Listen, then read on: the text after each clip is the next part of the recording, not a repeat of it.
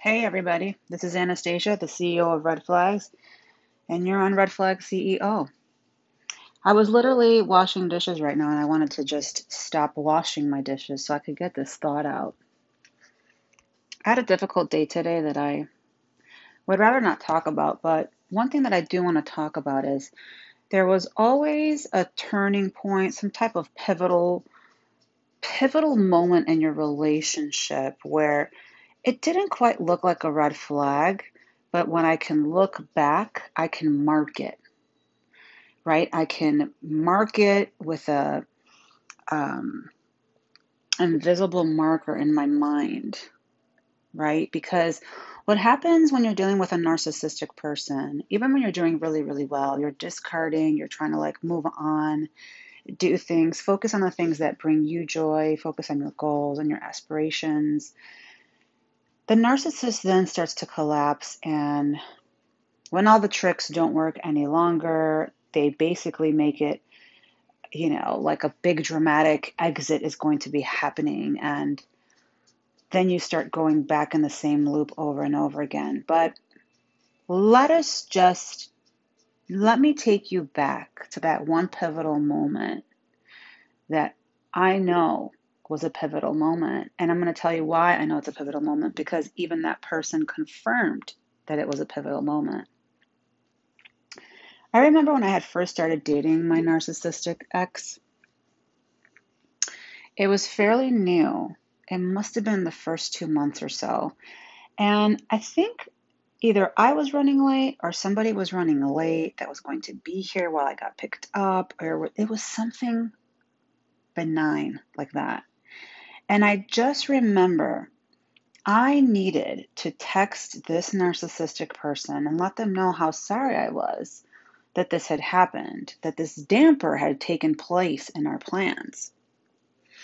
When I can look at it from different lenses today, I can say that there was absolutely zero reason, zero reason for me to feel this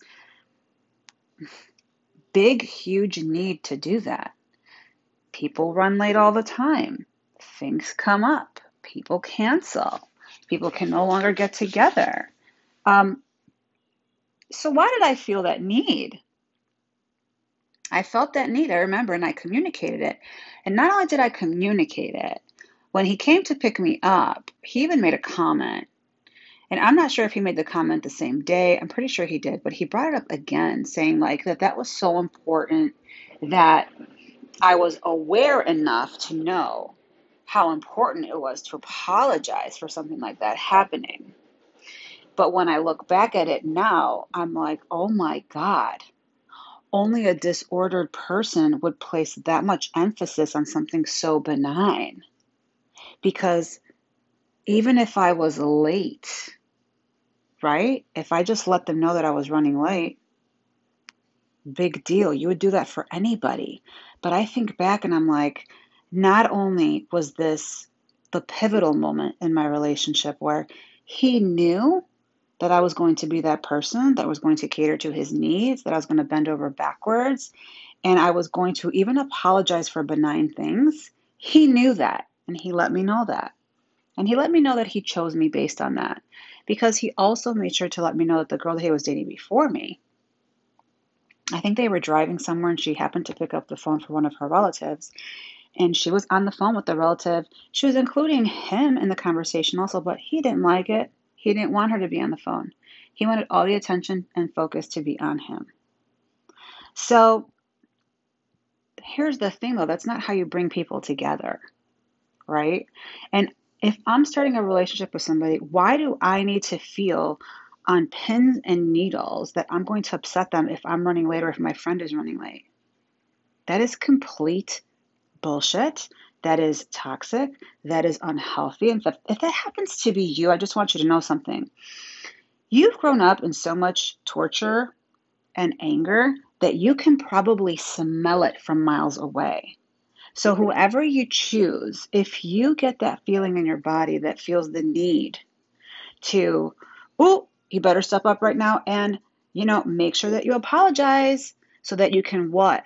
need to please, right? Soothe them so that they don't erupt in hatred and rage and anger on you. Just know that that is not the right avenue for you. That's not the right path for you. That's not the right person for you. Because every time you're going to feel like that, just know you're with a toxic person. I hope this was insightful for you, as it was for me, to be honest with you. I'm going to keep sharing pivotal moments in my life. They are so important. This is how we build awareness, and this is how we, we become healthier people in this one life that we have. I love you guys. Please share if you found it useful to somebody who might need it. And I will catch up with you guys soon. Much love. Bye bye.